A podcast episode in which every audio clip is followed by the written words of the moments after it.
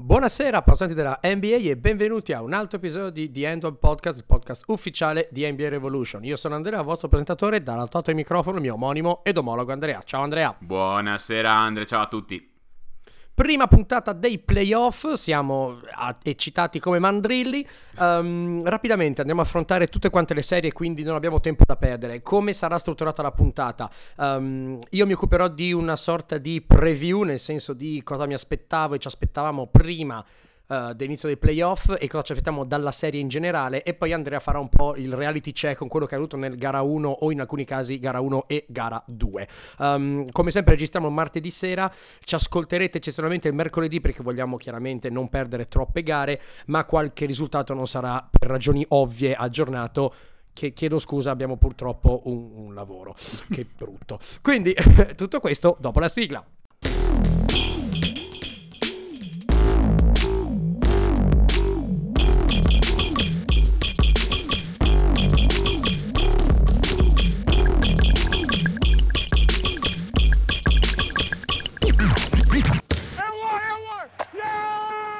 Allora, partiamo subito, partiamo dall'est, partiamo da Toronto-Washington, quindi il primo contro l'ultimo classificato. Allora, i percorsi delle due squadre un po' come il loro risultato, secondo me, sono andati al contrario. Cioè, Toronto, beh, ne abbiamo già parlato tantissimo, quindi non, uh, non ripeterò. Diciamo che sembriamo Drake da quanto li amiamo ultimamente, nel senso che uh, iniziavano con una squadra in crisi, in realtà fortissimi, panchina forte, mentalità buona, eccetera, eccetera, eccetera.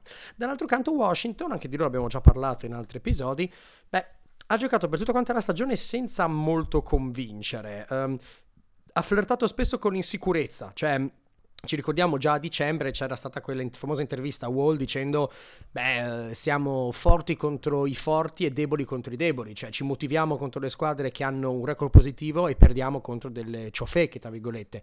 Um, nel, poi dopo tutto questo c'è stato il chiaro clash tra Gortat e Wall, c'è stato un incontro tra i due tête a tête per a quanto pare appianare delle differenze, c'è stata una, una reunion players only, quindi un, dire, una, una riunione, un'assemblea solo dei giocatori in cui si è un pochino messo puntato il dito contro Wall.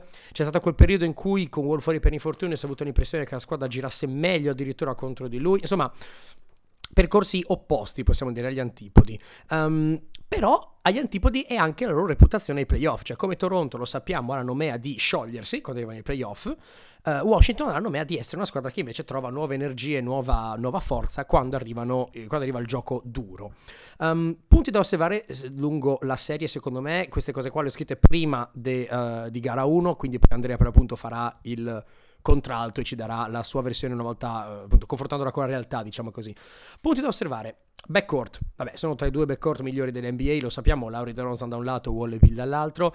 Um, l'ago della bilancia passerà probabilmente dalle prestazioni di questi quattro giocatori, um, di cui il probabilmente più forte è John Wall, se DeRozan ci perdonerà, allora, l'impressione cos'era? Eh, essendo out, la squadra sarebbe migliorata, poi lui sarebbe rientrato in squadra e quindi, detto, geniale, insomma, aggiunge il miglior giocatore della squadra, una squadra che è migliorata, e invece non è andata così. L'impressione resta un pochino, come già detto, che Wall non sia stato particolarmente amato questa stagione dai compagni in primis, tende a voler sempre fare un po' l'eroe nei, nei, nei playoff, quindi vuole essere il giocatore, insomma, diciamo che vuole essere il giocatore che sale sul tavolo dei commentatori a fine gara. Questo è un po' il suo, il suo difetto ai playoff e quindi vedremo come, come andrà.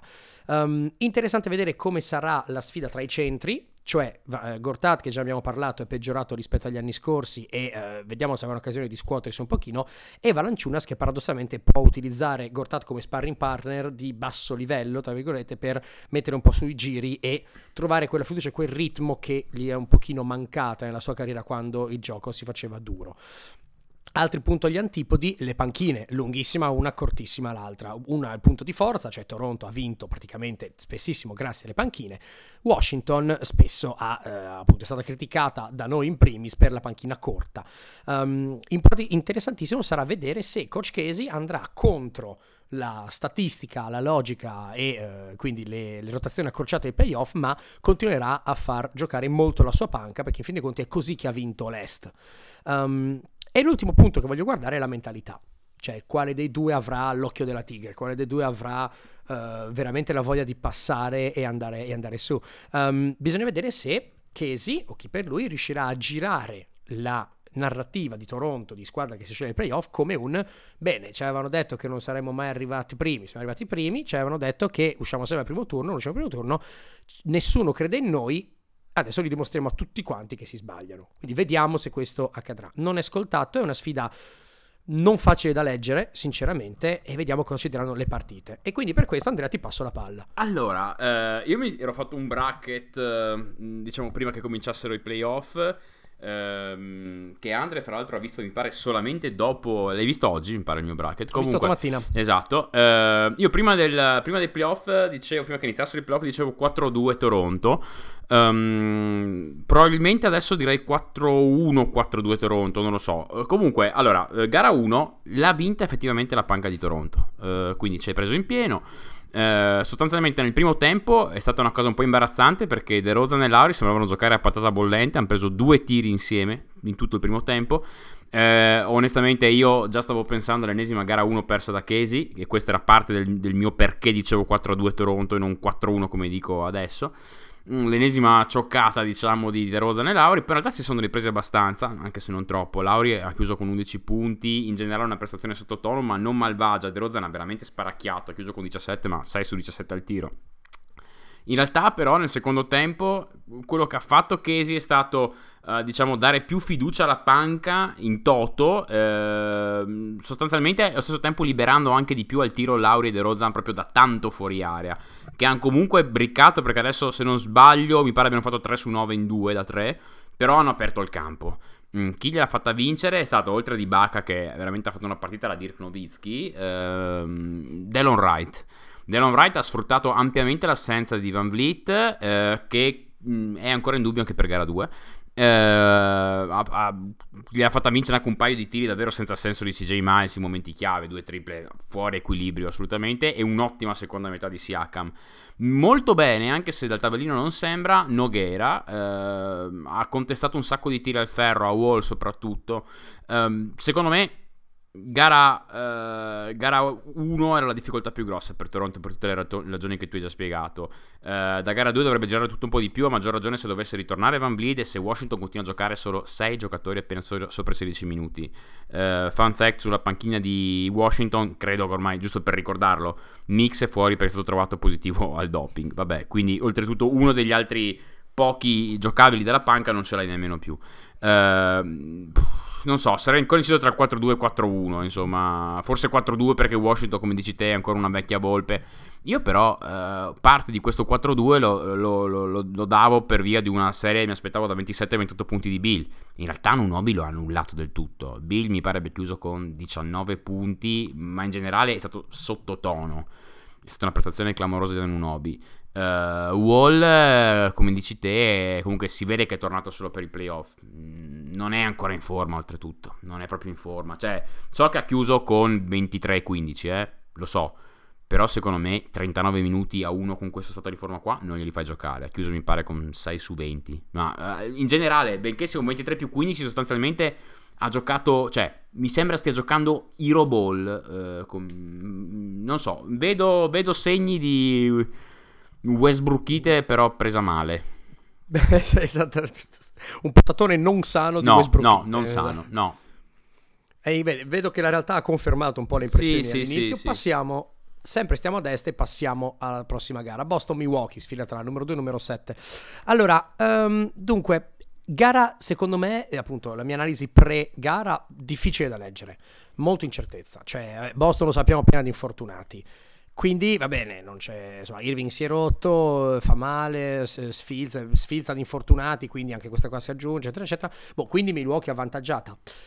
Boh, è strana da capire Milwaukee, è una stagione con luci ma parecchie ombre. L'idea che non sia una squadra in cui puoi avere veramente fiducia, cioè l'idea che um, tutte le altre squadre potrebbero approfittare di questi Boston malconci, Milwaukee un po' meno. Um, cosa faranno i playoff? Eh, Antetokounmpo avrà un tiro, farà un altro step verso la grandezza veramente, ma Bledsoe ai playoff ci fidiamo? Eh, Parker che già mi sembra già li Locafor sinceramente per come sta andando la sua carriera farà qualcosa? I giovani, eh, Enson Maker eccetera eccetera, faranno il passo in più? Guardami mentre sto scuotendo la testa da 30 Infatti, secondi. volevo dirlo, io nel, nel mio schermino qua accanto al, al nostro file eh, Canovaccio, vedo te che scuoti la testa convinto. Boh, quindi Boston è avvantaggiata. Allora, per me, per me sì, per una virgola.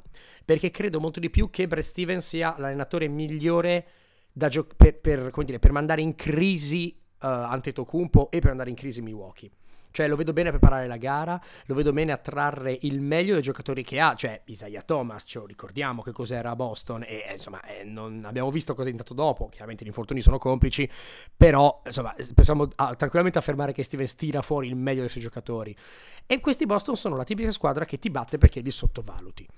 Però cosa succede? Questo ragionamento che io faccio è valido per una gara secca. In sette gare non posso dire che sempre funzionerà questo trucchettino. Um, dicevo di Milwaukee non mi fido, salvo Middleton, ma di Milwaukee non mi fido. Eh, penso un 4-2-4-3 Boston io, perché appunto non mi fido di Milwaukee e mi fido molto di Stevens, però sono molto incerto. Guarda, io dicevo 4-3 Bucks eh, prima di cominciare, lo ripeto ancora. Uh, dicevo 4-3 Bucks perché al di là di mille cose giuste che tu hai detto sulla mentalità di Boston, eccetera, eccetera, che penso anch'io, uh, Milwaukee ha pur sempre i due migliori giocatori della serie. Eh, no, Eric... Parker e Lezzo. Eh, esattamente, dopo di Eric non sei fra quelli, mi dispiace.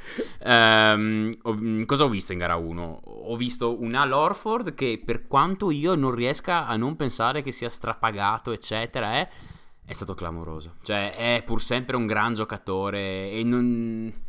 Vedi, per dirti, io non riesco a metterlo sopra in valore attuale a Middleton, però riconosco che Orford ha fatto una partita incredibile, al di là delle cifre che sono ottime, 24, 12, 4 assist, 3 stoppate, 2 rubate, una cosa, ma come ha difeso su Giannis quando è toccato a lui, una roba fantastica, si è preso ogni tiro importante, spesso alla fine dei 24 perché l'attacco di Boston senza Irving è veramente, fa pietà, fa pietà, ringraziamo Tatum che rende queste partite guardabili ogni tanto, un talento veramente mi impressiona ogni giorno di più Tatum, ho visto un Bledsoe imbarazzante, imbarazzante per tutta la partita, specialmente sul possesso finale dell'ultimo quarto in cui aveva la difesa ad personam su Rosir e sostanzialmente niente, eh, Rosir l'ha messo non su dei pattini, l'ha messo su, so, su un carrello della spesa e l'ha spinto via, c'è una roba imbarazzante ha lasciato un tiro con 3 metri di dimensione. Cioè, veramente potevi metterci un, un aereo tra, tra, lui e Rosir da quanto spazio c'era. Vabbè, ha chiuso con delle ottime statistiche, 9 più 4 con 5 palle perse, fuori per farli in 33 minuti. Non dirò, ve l'avevo detto perché mi sono stufato di dirlo. Eh, ho visto un Middleton impressionante. Middleton mi ha, mi, ha, mi ha, impressionato davvero. Ha fatto 31, 8 e 6. Paradossalmente mi ha impressionato più di Giannis, anche se le cifre dicono altro questo l'ho scritto, sono andato a vedere i plus minus, in realtà Giannis ha fatto meno 5 e Middleton più 11 in realtà. Uh, mi spiego, nel primo quarto, cioè perché dico questa cosa qua? Perché Middleton mi ha fatto più impressione di Giannis? Perché nel primo quarto i Celtics sostanzialmente sono volati perché hanno concesso 0 fast break points a, a Milwaukee, insomma, cioè, che, che, quella è la forza di Milwaukee. Uh, campo aperto per Giannis Mm, Blezzo, Snell che corrono ai lati, Giannis va al ferro perché ha delle braccia lunghissime, altrimenti Snell la butta dentro, Giannis la butta, eh, Bledsoe la butta dentro, Middleton la butta dentro, eccetera, eccetera. Non hanno perso una palla, da quel che mi ricordo, i Celtics nel primo quarto. Uh, tante palle recuperate a Giannis e a Bledsoe, un'infinità, soprattutto da Rosier. In tutto questo marasma, Middleton era l'unico a rimanere lucido, a tenere sulla baracca Ah, mi pare abbia chiuso il primo quarto con 9, 4 e 4 per darti un'idea. Poi l'intensità Celtics è scesa. È, è, è uscito Rosier, è entrato Larkins, una serie di danni incredibile. I Bucks hanno rubato 2-3 palloni, una tripla di qua, un due schiacciate di Giannis di là. Insomma, sono rientrati così. Però ogni qualvolta c'erano dei problemi, palla a Middleton. Eh, primo quarto, palla a Middleton. Cioè, sembrava quasi che la point guard effettiva fosse Middleton. Nel senso, di tutti questi secondi portatori di palla Giannis, Blitz, eccetera, alla fine andavano da, da, Middleton. Poi, oltretutto, il tiro, cioè, diciamo sempre c'è un se grosso per Giannis nel tiro. Giannis ha fatto 0 su 1 da 3 l'altro giorno, Middleton 5 su 7. Una come Middleton ti apre. Poi, oh, sembra che Giannis abbia giocato da schifo, come lo dico io. Giannis ha fatto 35, 13 e 7. Però eh, mi è sembrato che se fosse stato per lui, molte partite potevano finire come sono finite l'anno scorso contro Toronto. Se vi ricordate, o la vincevano di 20 o la perdevano di 20. Cioè, non... era una cosa molto particolare, no? Ecco, questo mi è sembrato Giannis anche quest'anno qua. Eh, ritengo comunque che Bledsoe, Jabari e Snell non possano giocare così tanto male per un'intera serie. Cioè, tutti e tre uno schifo, ma veramente inguardabili. Eh, mentre non vedo grossi margini di miglioramento per Boston, anzi ne vedo di peggioramento perché tra Rosier, Brown e Morris hanno fatto 64 punti. Quindi insomma, per queste ragioni e perché i Bucks hanno buttato via due quarti, primo e terzo, dico ancora Bucks in 7, credo comunque che questa partita abbia dimostrato fondamentalmente perché la trade per Bledsoe ha portato Milwaukee ad un quasi punto morto dal punto di vista dello sviluppo e dal punto di vista salariale. So che ho detto un'affermazione sì. bella grossa, ma sapete quanto alto ero su Milwaukee l'anno scorso. E il non sviluppo proprio zero di Giannis da 3, la trade per Bledsoe, che poi si è rivelata essere per quello che è, mi fanno pensare questa cosa qua. Non, non, mi sento capace a darti conto. Vedremo come andrà, però la, il, il, dubbio si è insinuato nella nostra mente. Mm. Restiamo che penso sempre, sempre, a destra, andiamo a sfida fra il numero 3 e il numero 6, Philadelphia, Miami. Bel, bella, questa è proprio be- bella, sì, potenzialmente sì. bella. Um, molto più ostica di quello che potrei immaginare. Ne, non penso sinceramente che Miami possa farcela perché c'è troppo talento dall'altra parte. Però anche qui interessantissima specularità, come già abbiamo visto con Toronto e Washington. Cioè, da un lato hai due All-Star che sono giovanissimi e già dominanti nella loro posizione, peraltro giocando un tipo di basket che è veramente la quintessenza del futuro, perché quando vedi uno come Simmons penetrare, mettersi in post basso e scaricare da tre per Embiid che segna, dai, proprio non c'è più una, una legge nel mondo. Um, e dall'altra parte una squadra che è senza veramente all-star, ma che se imbrocca la serata buona ti sembra di giocare contro gli Harlem Globetrotters, cioè non drive and kick, drive and kick, drive and kick e ciao. Um, quindi giovanissimi ed esperti e inesperti ma pieni di talento da un lato contro vecchi lupi guidati da un geniaccio come Speltra. Le variabili, vabbè, Ben Simmons dobbiamo parlarne. Rapidissimamente arriva ai playoff sulla cresta dell'onda, ne hanno vinte 15 o 16 uh, di fila. 16 mi della... pare. 16 alla fine della regular season, ha collezionato triple doppie come se piovesse è caldo, è consapevole della sua forza. Embiid non c'è e si è ma ancora più responsabilizzato nel suo ruolo Simmons. E questo è, mi collega al secondo punto, il rientro di Embiid sarà il rientro che volevamo da Wall e non abbiamo avuto. Cioè Embiid rientrerà in una squadra che, come dicevo prima, gira benissimo, è migliorata costantemente, in cui il suo ritorno non romperà alcun equilibrio e non comporterà alcun tipo di setback, perché perché Embiid è il migliore nel ruolo di centro della squadra di gran lunga rispetto a tutti. Ricordami di dire una cosa al riguardo dopo che non avevo scritto. Va bene, mettiti una, sì. una stellina anche te. Um, però squadra giovane senza esperienza. Temo nel corso delle partite che la tensione e l'inesperienza inizino a far diventare la gara un po' difficile per Philadelphia, la serie un po' difficile per Philadelphia. Spurstra ha una squadra con giocatori difensivi che si sappiano benissimo quel pari ruolo, Winslow come Simon Stopper, ma anche Richardson, James Johnson, eccetera, eccetera. Miami ha sacco di giocatori che sono un po' strani. C'è appunto il già nominato James Johnson, Olinick, giocatori che non, non, sai facilmente inquadrare. Può giocare in maniera diversissima, può giocare con un quintetto classico con Whiteside, da, da centro, un quintetto molto piccolo con Winslow da centro e Johnson da 4. Philadelphia sarà così efficace da fare gli aggiustamenti in corsa? Non lo so. L'impressione che io ho è che se Philadelphia non riesce a imporre il suo ritmo, saranno veramente, veramente problemi. Um, Curioso di vedere, e eh, gara 1 non l'ha confermato, vedremo poi con gara 2 appunto cosa, cosa, ci dirai, se Whiteside si dimostrerà l'inaffidabile che eh, sembra essere ultimamente o se la sfida con Embiid lo motiverà a riportare il suo, livello, il suo, il suo gioco a livelli, uh, a livelli di un tempo. Spurstra, vedremo cosa accadrà con gli aggiustamenti per fermare Simmons in primis e uh, hashtag occhio a Wade perché e gara 2 lo ha già dimostrato insomma. Quindi anche qua chiarissima situazione, talento contro esperienza. Sì, allora guarda, io avevo detto 4-3 Philadelphia e dopo queste prime due gare lo confermo e mi aspettavo esattamente questa serie. Tra l'altro eh, l'avevo scritto in qualche commento, mi pare addirittura su Facebook, dicendo che eh, ritenevo questa serie la più difficile per Philadelphia ad est, possibile tra tutte le otto e lo confermo. Ah, sì. Lo, lo, sì, lo. Confermo, lo confermo in toto. Comunque, eh, il piano di Miami è chiaro. Il piano di Miami è collassare in area, eh, ovviamente per limitare eh, Simmons, e poi tentare di esplodere sul perimetro eh, per andare a contestare i tiri da tre. ovviamente detto così sembra una cagata, ovviamente non lo è. Comunque questo qua è un piano che ricordiamocelo perché tornerà. Eh, tutto ha funzionato nella prima metà di gara 1, tutto ha funzionato nella prima metà di gara 2.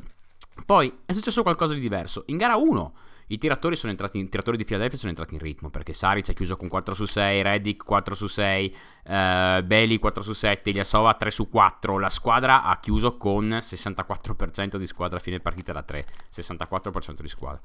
Uh, Ricordo che Miami era avanti fino a metà terzo quarto, poi ha perso di 27. Capite che insomma lì vuol dire che gli è entrato tutto. Ha messo, cioè, Bellinelli ha messo 9 punti. Che non, cioè, sia Beli che Ilyasova che Redick hanno messo dei tiri da 10% di, insomma, di, di, di, realizzazione. Li ha messi tutti, tutti, tutti, tutti, tutti. In gara 2, stessa storia, fino a metà partita. Solo che poi i tiratori non sono entrati in ritmo sebbene le gambe di Miami siano venute a mancare, come erano venute a mancare in gara 1 nella seconda di, di, di partita, come è normale che sia, Philadelphia è chiuso col 19% da 3. Quindi stessa identica partita preparata alla stessa identica maniera, 64% da una parte di squadra fine partita da 3, 19 dall'altra. Quale delle due partite veritiera? Nessuna delle due. Non è una serie da più 27 fila o non è una serie di più 10 Miami, da più 10 Miami che vince a Philadelphia. È una serie in cui le due squadre sono molto vicine, secondo me, molto vicine, non per talento di roster, ma un po' come dici te per inesperienza da una parte, per accoppiamento, una serie di cose, sono molto vicine e eh, al di là di quello che ha fatto vedere e di quello che ha fatto vedere Wade, insomma, la chiave della serie è tentare di non far arrivare Simmons al ferro, di nuovo, sembra una cagata. Eh, eh, sì, allora, eh, mi spiego, non è solo non far arrivare, ma perché proprio non far arrivare Simmons al ferro? Perché Spolstra non vuole giocare Whiteside in questa serie perché non potrebbe esplodere alla stessa maniera sul perimetro. Sostanzialmente questo l'ha fatto capire in conferenza stampa prima della serie. Vuole giocare Whiteside il meno possibile. Qua c'è l'asterisco in bid. Uh, cioè, qua sono veramente curioso di vedere cosa succederà se rientra in bid. Se rientra in bid potrebbe essere forzato a giocare Whiteside di più e secondo me quella cosa lì potrebbe essere deleteria per Miami. Uh, se, se Embiid non rientra in questa serie, non so. Whiteside ha giocato 12 minuti in gara 1, 15 minuti in gara 2. Uh, eh, su Simmons, uh, come hai detto tu anche, cioè, si è confermato, Winslow ha fatto un lavoro clamoroso. Richardson ha fatto un lavoro clamoroso a correre dietro mille blocchi eh, su Reddick e Bailey sia in gara 1 che in gara 2. Poi che in gara 1 abbiano messo delle cose senza senso un altro discorso, ma lui ha fatto un lavoro clamoroso. Io mi aspetto la stessa cosa nelle future gare, cioè area piena, tentare di non far accendere i tiratori.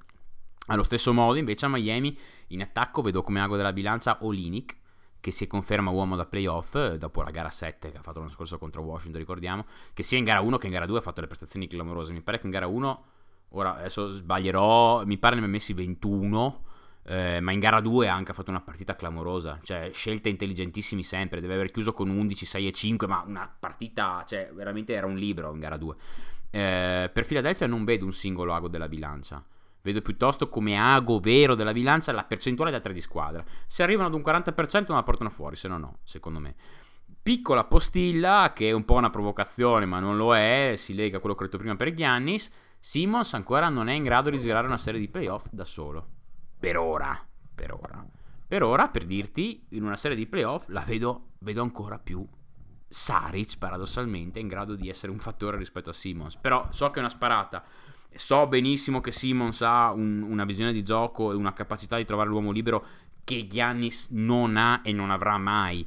Eh, so tutto questo, cioè, p- però per il momento diciamo che eh, se devo prendermi un uomo per una serie di playoff, dipende anche dal contesto, la, la, la, ma potenzialmente Saric, eh, Saric adesso è un uomo che p- posso mettere dentro nelle finals, secondo me. Già adesso, per dirtene una, Simmons ancora no che si goda questo momento di gloria perché il prossimo anno già non sarà più così il buon, per il buon Saric.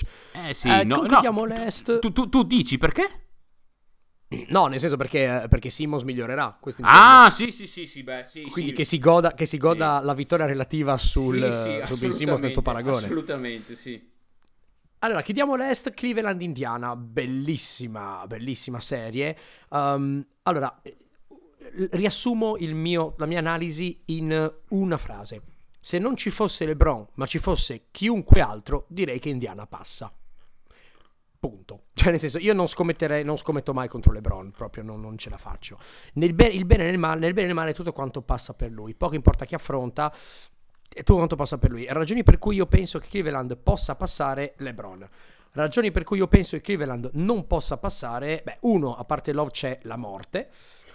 Due, difesa, lo sappiamo, è pessima e giocano sempre a farne uno più dell'altro, però non è una strategia che ti fa vincere dei playoff.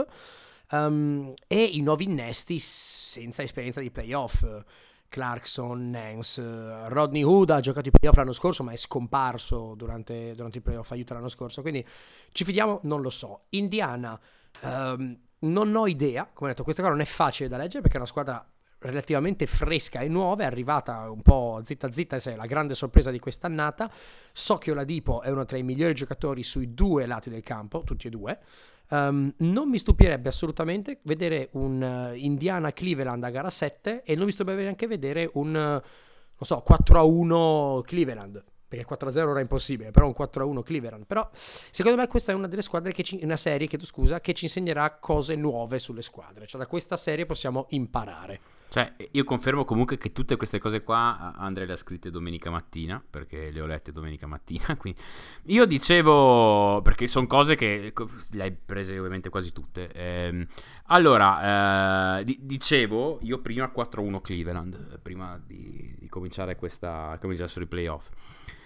Premessa, per quanto i Pacers abbiano strameritato di vincere gara 1, strameritato, credo che le stelle si siano allineate in una maniera clamorosa per avere questo genere di vittoria, non per avere la vittoria. Quindi non voglio dire che non vedo Indiana come squadra che possa dare filo da torcere a Cleveland ogni singola partita di questa serie perché lo vedo. Dico che per ottenere questo tipo di vittoria c'era bisogno di una quantità clamorosa di coincidenze e si sono avverate tutte. Prima di tutto, non è escluso che questo possa avere effetti a livello psicologico su Cleveland, eh? non lo escludo, però prima di tutto le cose facili. Perché Indiana, cioè facili da analizzare, perché Indiana è riuscita ad attaccare tutto sommato bene? Però la Dipo che sembrava Michael Jordan. Eh, perché? Il problema è venuto principalmente nei cambi. Eh, secondo me Hill ha fatto un ottimo lavoro, J.R. Smith ha fatto un ottimo lavoro, Wood ha fatto un buon lavoro. Contro loro tre sommati ha tirato col 40% dal campo, ok? Non si capisce bene per quale ragione, però i Cubs hanno accettato continuamente cambi con Lance e Love. No, non l'ho capito. Ovviamente tu giochi contro uno dei giocatori più veloci della Lega, forse ora il più veloce palla in mano. Non lo so, se la giocano comunque lui, eh, Westbrook e Wall, credo. Ovviamente devi lasciare uno o due passi se sei Love, se sei Lance, giusto? Devi lasciarli. Eh, se sei Nance, perché continuo a dire Nan- Lance? Vabbè, Lance Armstrong. Ho fatto un mix, un mix tra Larry e Nance. Nance. Scusami, mi è, ven- mi è, appena venuto in mente Lance Vance Nance, che sarebbe sì. quello di GTA Vice City, che sì, sì, tre quarti dei ascoltatori non hanno conosciuto perché non ci hanno giocato. Chiedo scusa. Comunque. Vabbè, sì, dicevo, quindi cosa fai? Devi sostanzialmente battezzare la Dipo da fuori. Ma non è che, cioè, Oladipo ha fatto 6 su 9. Ora è vero che le percentuali sono altissime, questa è una delle coincidenze che ti dà un, questo tipo di vittoria qua, perché 6 su 9 è tantissimo. Però non puoi battezzare fuori, cioè non puoi battezzare da 3 Oladipo. questo no. Un, un, altro che ha fatto malissimo su Oladipo è Clarkson.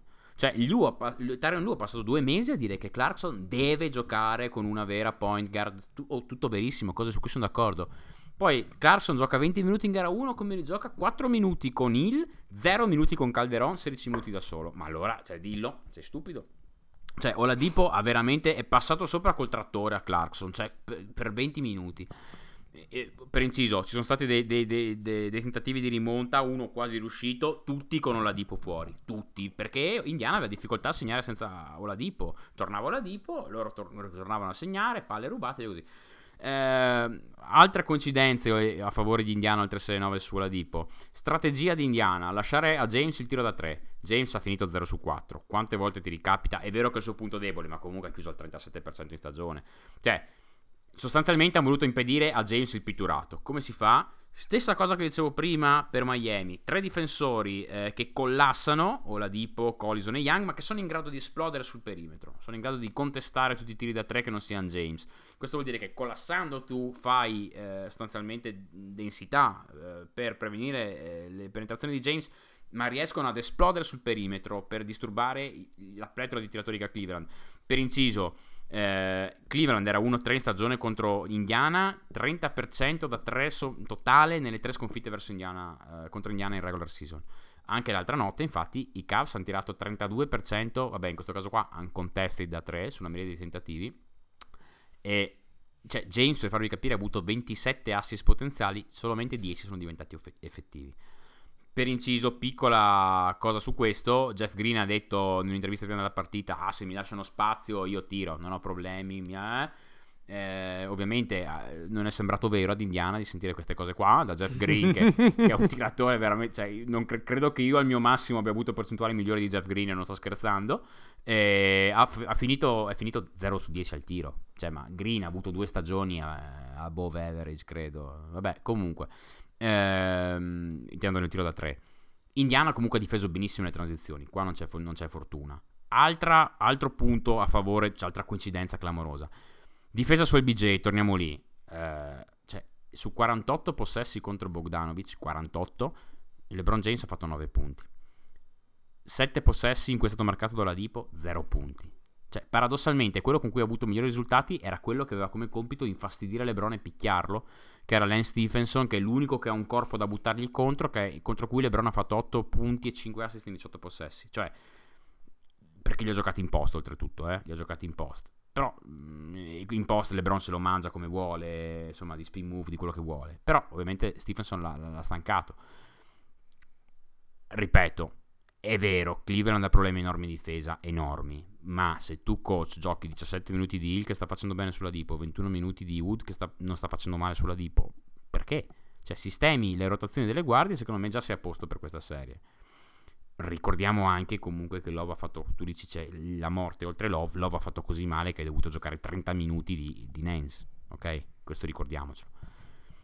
Detto tutte queste cose qua, ricordiamo che Cleveland ha tirato col 23% da 3, eh, per quanto Indiana possa aver difeso bene sul perimetro e continuerà a difendere bene sul perimetro, 23% da 3, LeBron che fa 0 su 4 da 3, 9 punti su 57 possessi di LeBron contro Bogdanovic e Dipo, secondo me non ricapita tipo mai più.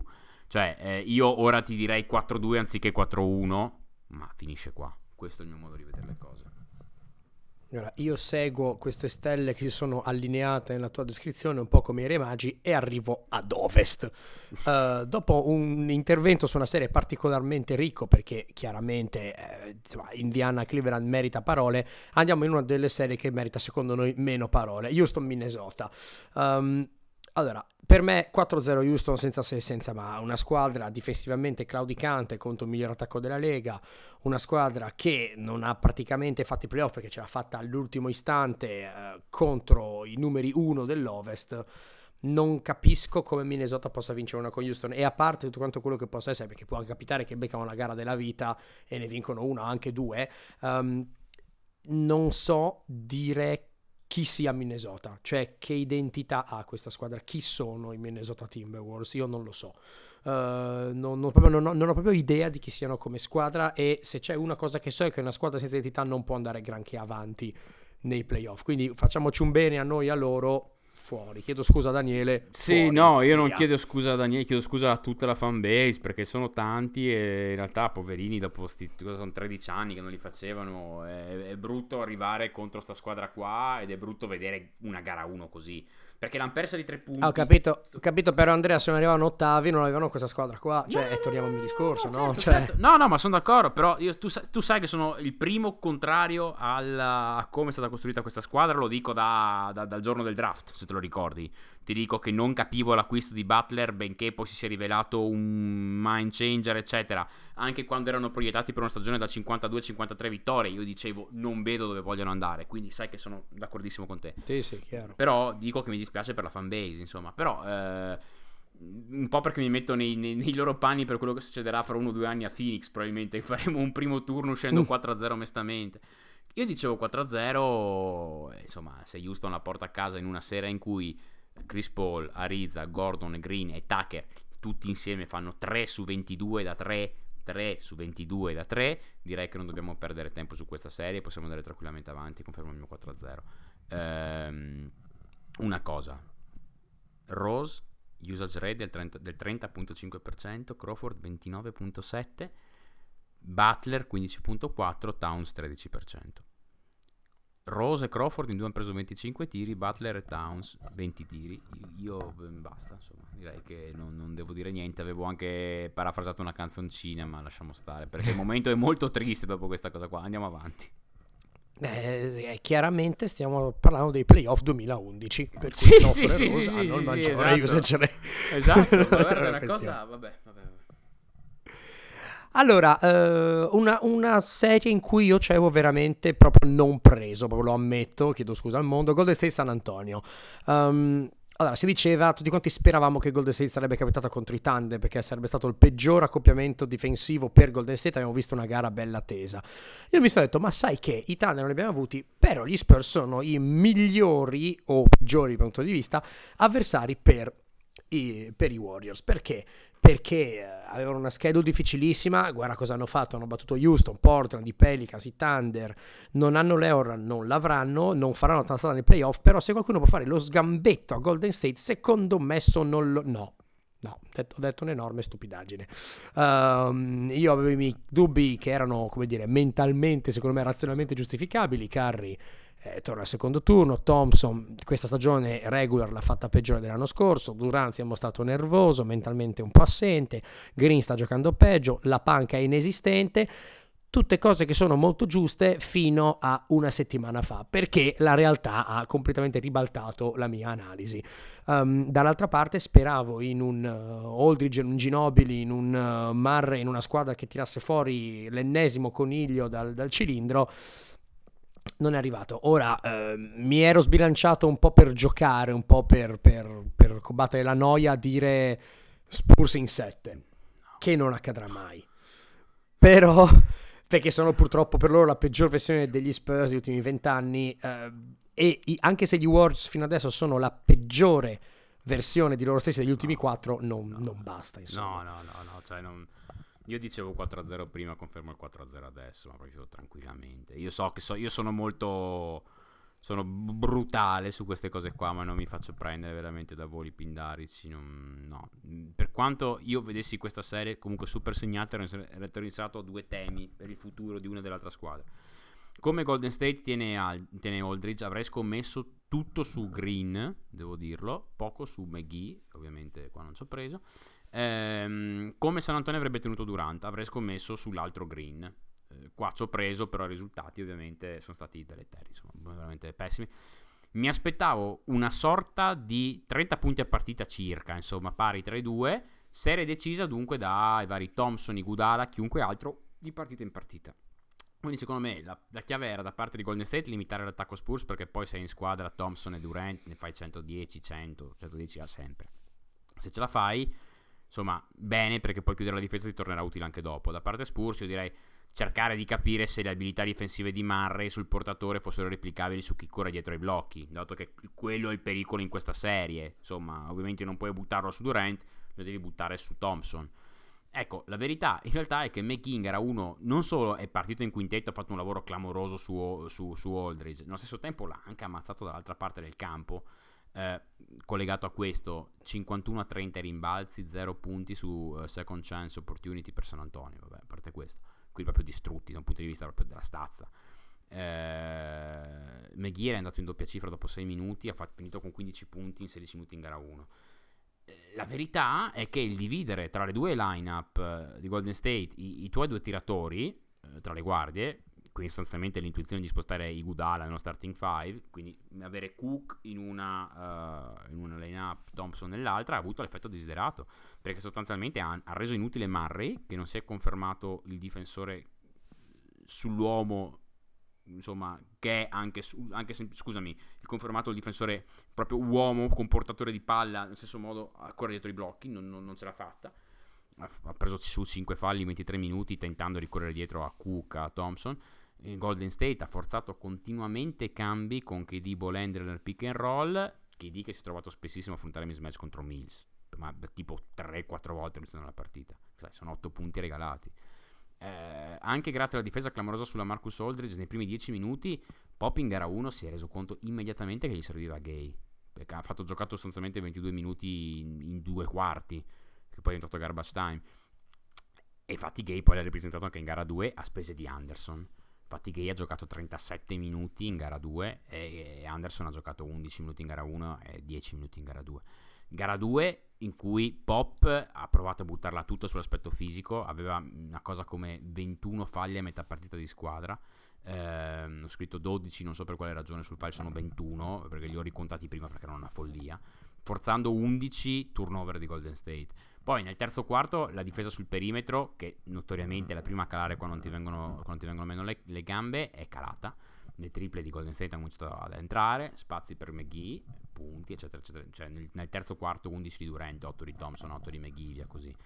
Gara 2 in cui l'altra strategia era ok, va bene, tu mi metti Gudala in line up, ti battezzo di Gudala tutta la partita dall'arco.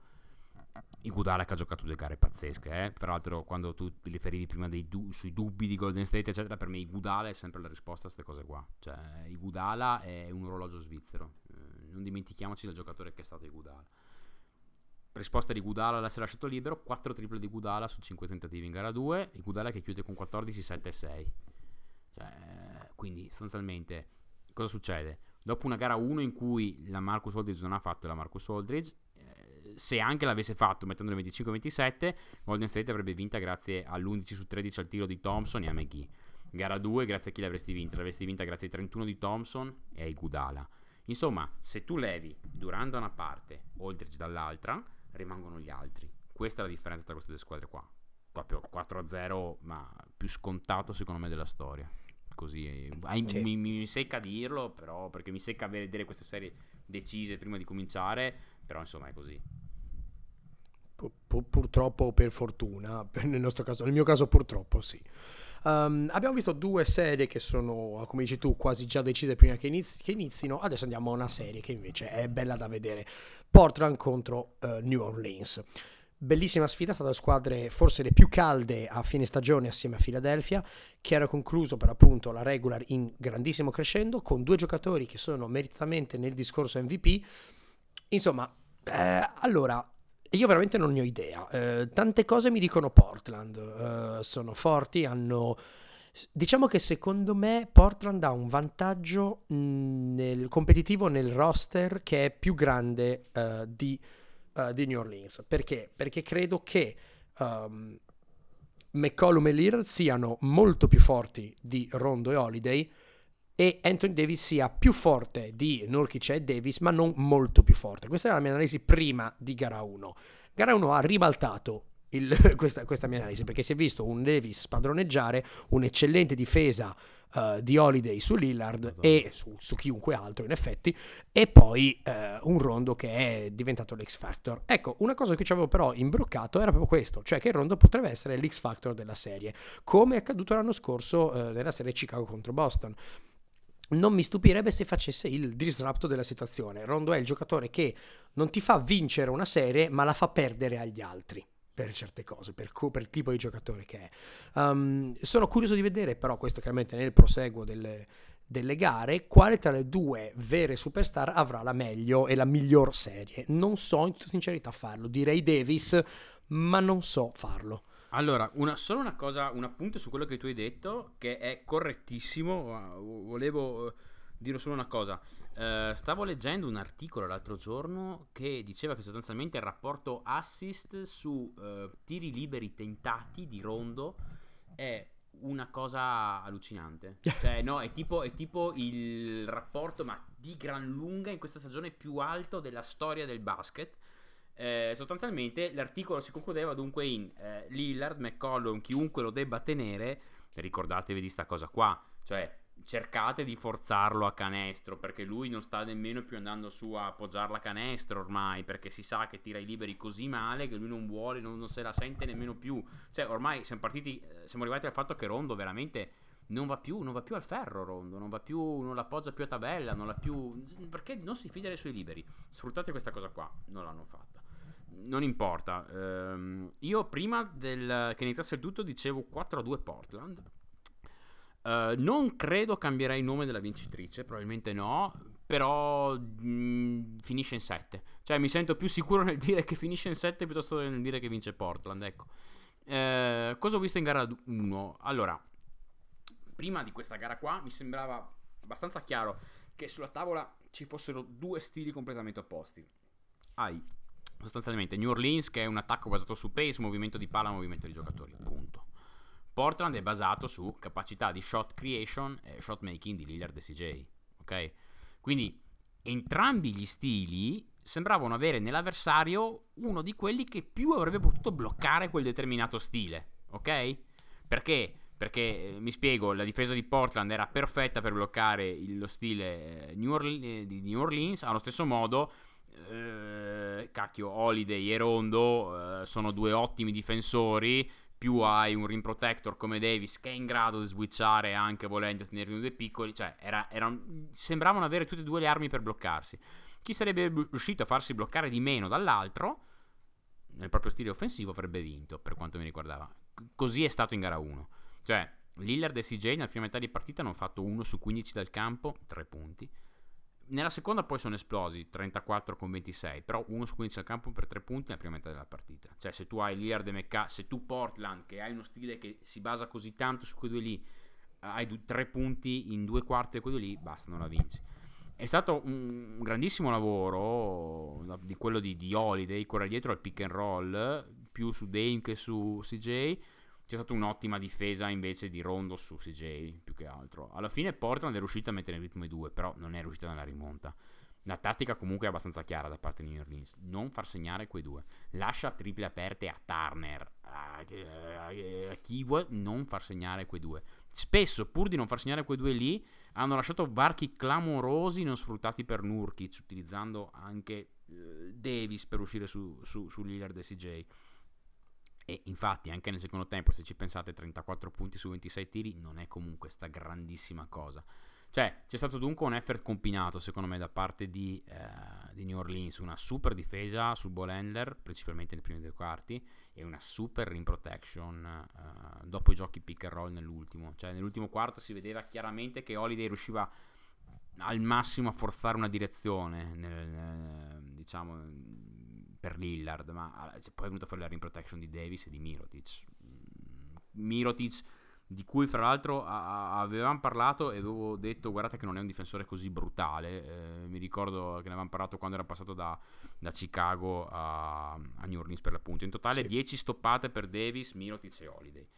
Uh, ritengo ancora che la battaglia di stili offensivi sarà quella che conterà di più. Cioè, ogni gara sarà una storia a sé. Questo è il canovaccio. Non vedo cambiamenti di Canovaccio in questa serie. Eh, vediamo chi la spunta. Tra l'altro, ulteriore conferma di quello che dicevo sulla battaglia di stili: New Orleans ha la migliore percentuale al ferro della lega, eh, si intende ovviamente offensiva. Portland la migliore difesa al ferro della lega.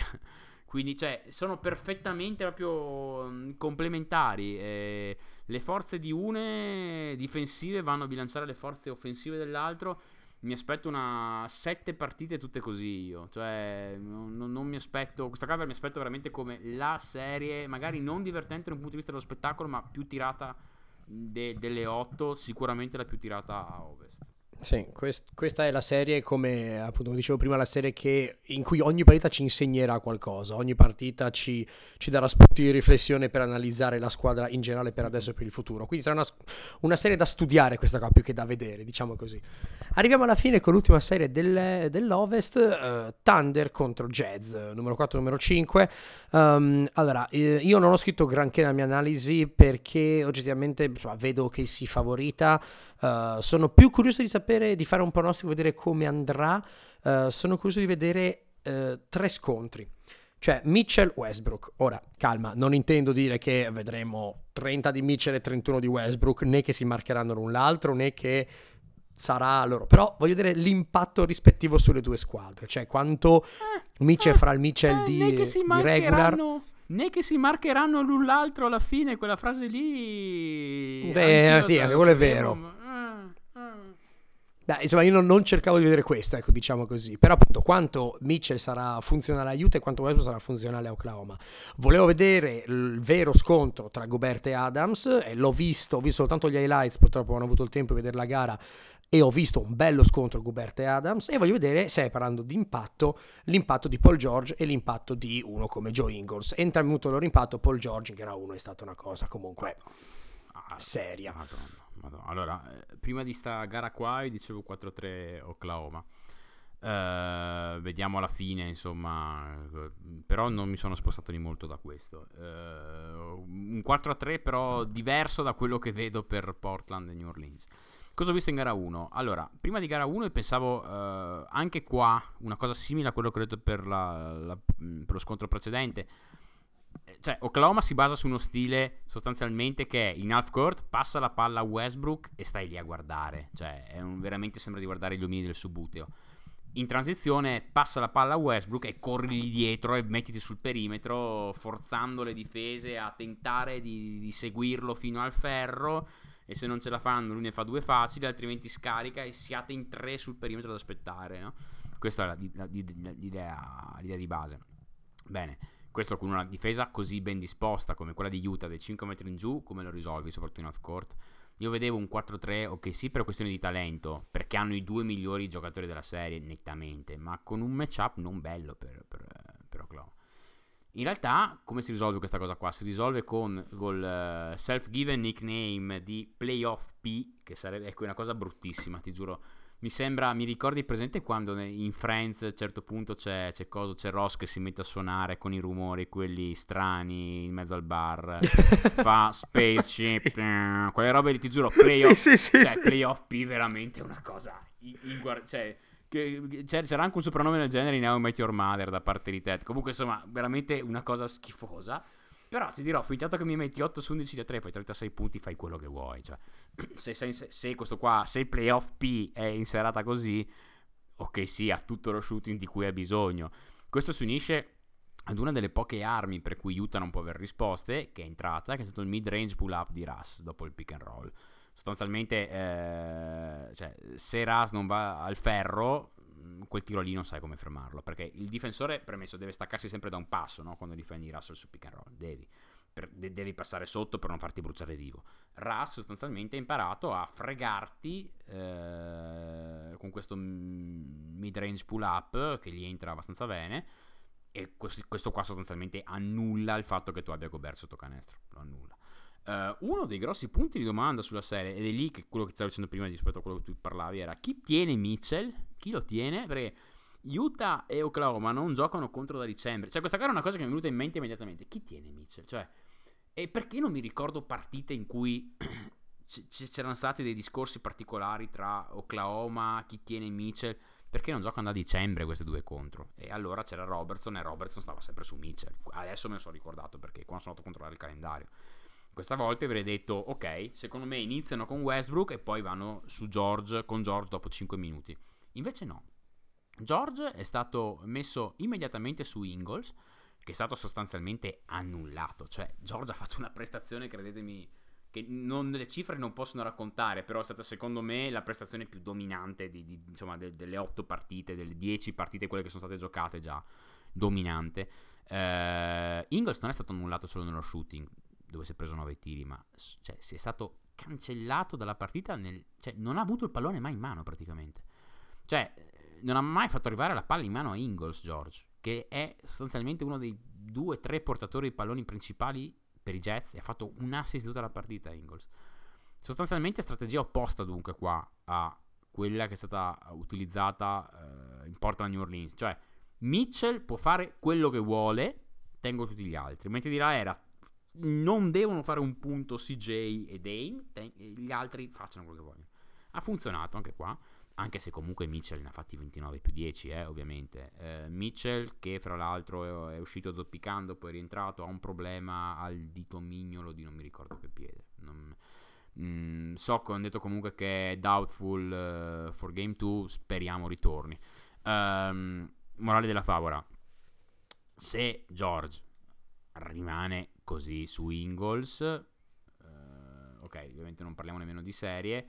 Ma secondo me ci perdiamo anche un possibile learning su Mitchell. Io vorrei vedere Mitchell tenuto da George. Però vabbè, per valutare cosa è in grado di fare off ball. Perché questa è la parte del gioco di Mitchell su cui ancora qualche dubbietto.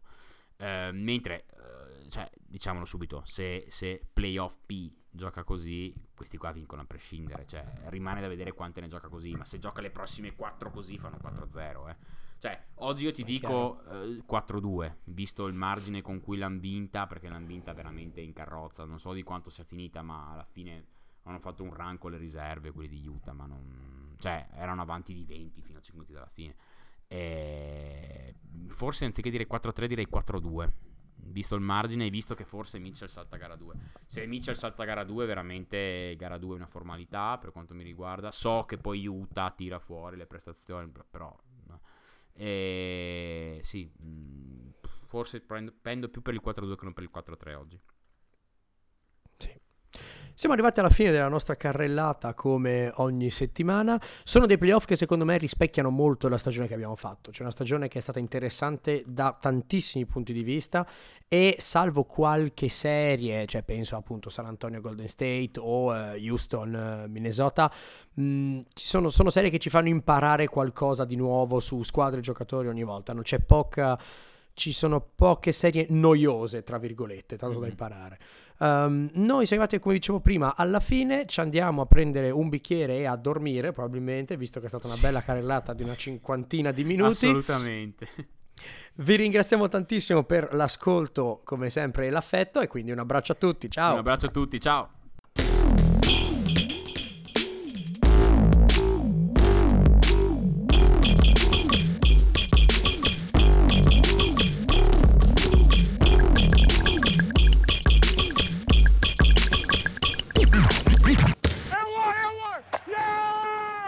Mary redeemed a $50,000 cash prize playing Chumba Casino this year. I was only playing for fun, so winning this was a dream come true. Chumba Casino is America's number one social casino experience. It's serious fun. With over 80 casino style games to choose from, you too could win life changing amounts of cash. Be like Mary. Log on to chumbacasino.com and give them a whirl. That's chumbacasino.com. No purchase necessary, void or prohibited by law. 18 plus. Terms and conditions apply. See website for details. The voice in the preceding commercial was not the actual voice of a winner.